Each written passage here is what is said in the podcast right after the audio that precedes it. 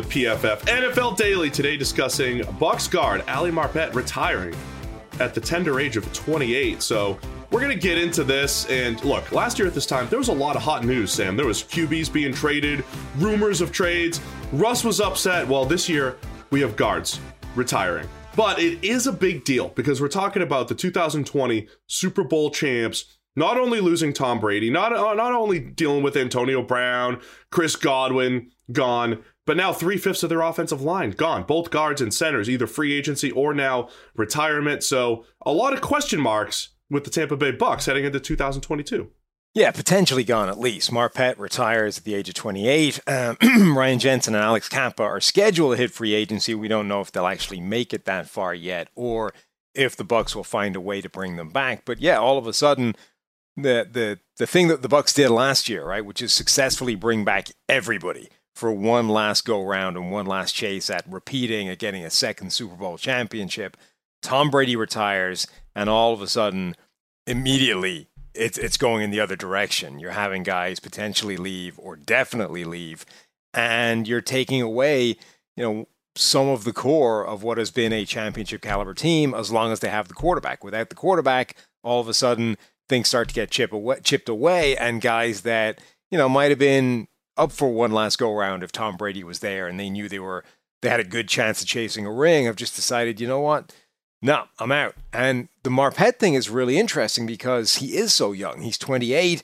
He's retiring, you know, at the peak of his powers, coming off, I would say, sort of back to back career years for him. The two years with Tom Brady there, Marpet's been as good as he's ever been in the past and one of the best guards in the NFL. And Marpet's looking at this and saying, you know, I've got my Super Bowl ring. I've got a hell of a lot of money. I'm 28 years old. Now I'm I'm out. Like football's been good to me, and I'm gone. And this isn't the first time that a, a, guy has sort of taken a look at the landscape and done that. And it does appear that it, it's sort of edging ever more in that direction in terms of being a trend amongst NFL players. So now, from a Buck standpoint, thinking from a you know what are we doing team building wise? Last year's strategy was pretty clear. Like you said, we're going to run it back. They had a bunch of free agents. They made sure everybody came back. They took another shot at it. Didn't work, but where where do you go now if you're the Bucks? So we mentioned. Um, I, I, like to say when guys are free agents, I just kind of like count them as they're not there. Of course, they could resign. Of course, they could get franchised. Whatever it might be. Three fifths of your offensive line not under contract. The receiver situation. Gronk is is technically a free agent. I would assume he's not going to be back. At the same time, though, the Bucks have been rumored to maybe kicking the tires on the Deshaun Watson situation.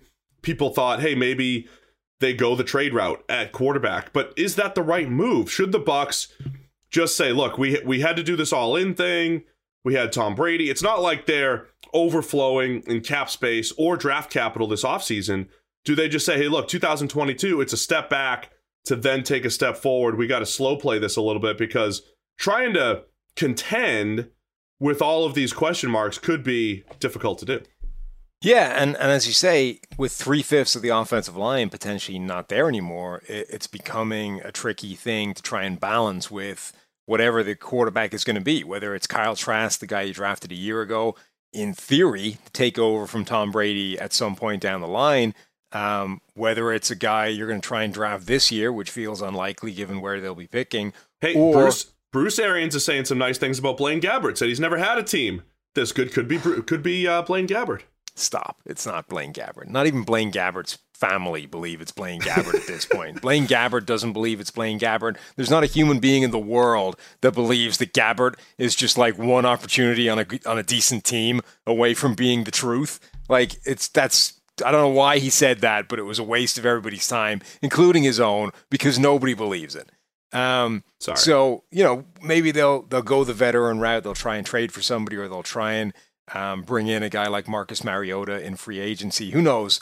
But now you got to try and figure out A, who that's going to be, and B, one of the great things about Tampa Bay in the last couple of years has been they've had one of the best offensive lines, if not the best, in the NFL over that period. Now, Tom Brady helped it by getting the ball out of his hands really quickly. Only Ben Roethlisberger had a, a faster average time to throw than Brady this year. Um, but it was a really good starting five. And now at least one of the, the five is gone. two more are scheduled to be gone unless they figure out a way of bringing them back. And at least one of those guys, you know, Ryan Jensen, I think it's going to be costly to bring him back. Like it's going to take a decent chunk of change. The good news is we've talked before that there are a lot of like decent level starting caliber guards available in free agency, so they might be able to replace Marpet with not as good a player, but a capable starter for not a lot of money. But all of a sudden, the Bucks have like serious work to do to put an offensive line in front of whoever their quarterback's going to be. Hoops fans, the latest offer from DraftKings Sportsbook, an official sports betting partner of the NBA, is too good to pass up. New customers can bet just $1 on any team and get $150 in free bets if they win. It's that simple. If Sportsbook isn't yet available in your state, you can still take a shot at a big payday. Everyone can play for huge cash prizes with DraftKings daily fantasy basketball contest, and Dra- DraftKings is giving all new customers a free shot at millions of dollars in total prizes with their first deposit. So download the DraftKings Sportsbook app now. Use promo code PFF. Bet just $1 in any NBA team and get $150 in free bets if they win. It's promo code PFF at DraftKings Sportsbook, an official sports betting partner of the NBA. Must be 21 or older. Minimum age and location requirements vary by jurisdiction. See DraftKings.com slash sportsbook for full list of requirements and state-specific responsible gaming resources. Gambling problem? Call 1-800-GAMBLER. I think what you said there is is the issue, right? Now, I always use the term whack-a-mole when you're trying to uh, fill all these spots on your roster. All of a sudden, the offensive line is a bigger issue. Ali Marpet's uh, average per year, though, over $10 million a year. That will open up some money, but it's just another place where they have to draft, another place where they have to get maybe a low budget free agent to find a starter. Uh, the thing that's tempting, though, for all that's being said here about, hey, the Bucks they look like they could be in this rebuild, they get a few players back, and if they do, somehow maybe get a Derek Carr or get a Deshaun Watson, if uh, whatever it might be. They're contenders in the NFC. The NFC is so wide open. Who's good? Everybody in the West and the Packers, right? And then somebody else is going to emerge. But on paper, right now, the NFC is wide open. But in particular, the NFC South, it's going to be had. Somebody's going to emerge as a favorite in the NFC South in the next month because right now it is undefined.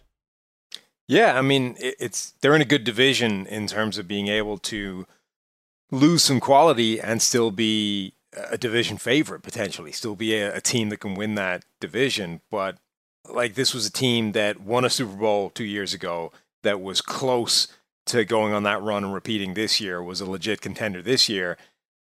Though you know they're their aspirations are different. Like they've they've just come from a place where they were at the top of the mountain, and all of a sudden they need to try and figure out how you stay at that level, having lost the greatest quarterback of all time, having seen a bunch of your offensive line, you know, is now grayed out for next season. It's not it's not returning as of right now. Antonio Brown's gone. Rob Gronkowski is probably gone. Chris Godwin is a free agent. Like there, there's a lot of guys that were significant parts and real key pieces of that championship team that just aren't there anymore. And Bruce Arians is, you know, he's not a spring chicken anymore. All of a sudden, the Tampa Bay Buccaneers have to look at this and say, have a lot of work to do if they have any hope of being a Super Bowl contender again. Yes, they can still contend in a weak division, but, you know, we've seen the NFC East in the last couple of years. Like, that doesn't do you a lot of good. Yeah, again, it's such a quarterback-driven league. Unless Aaron, it's unless it's Aaron Rodgers, Russell Wilson, or if the Deshaun Watson situation gets sorted, and he ends up in Tampa Bay. I don't think they're a Super Bowl contender this year, but I think they could put pieces in place. Start to think about 2023, whether Bruce Arians is there or not. I think the organization has to have that forward-looking approach. And look, that's how they won the Super Bowl in 2020. Yeah, Brady was the catalyst, and they brought in Gronk and Antonio Brown and all that stuff. But having a secondary with Carlton Davis and Jamel Dean was huge. Having guys like Shaq Barrett on the roster, rushing the passer, Devin White and Lavonte David, they had good young pieces in place. They have to get back to drafting well, having those pieces in place, and then maybe in 2023 they'll be able to get that high end quarterback and make a run if they can't get him this year. yeah, I mean that's the thing. Like they have they've got to figure out a way of kind of piecing together an average roster and then find a superstar quarterback to grab and like lead this thing to the promised land. Like that's that's the challenge. It's a two-part job. One, make sure that this roster doesn't fall to pieces completely and it's still reasonably viable. And then two, figure out how to repeat the Tom Brady trick, which is probably easier said than done. So, what it comes down to is another team that has another offensive line overhaul ahead of them this offseason. It's one of the biggest stories of the offseason. A lot of offensive linemen available, draft and free agency. Ali Marpet retired, and the Bucks have some work to do. It's a PFF NFL Daily.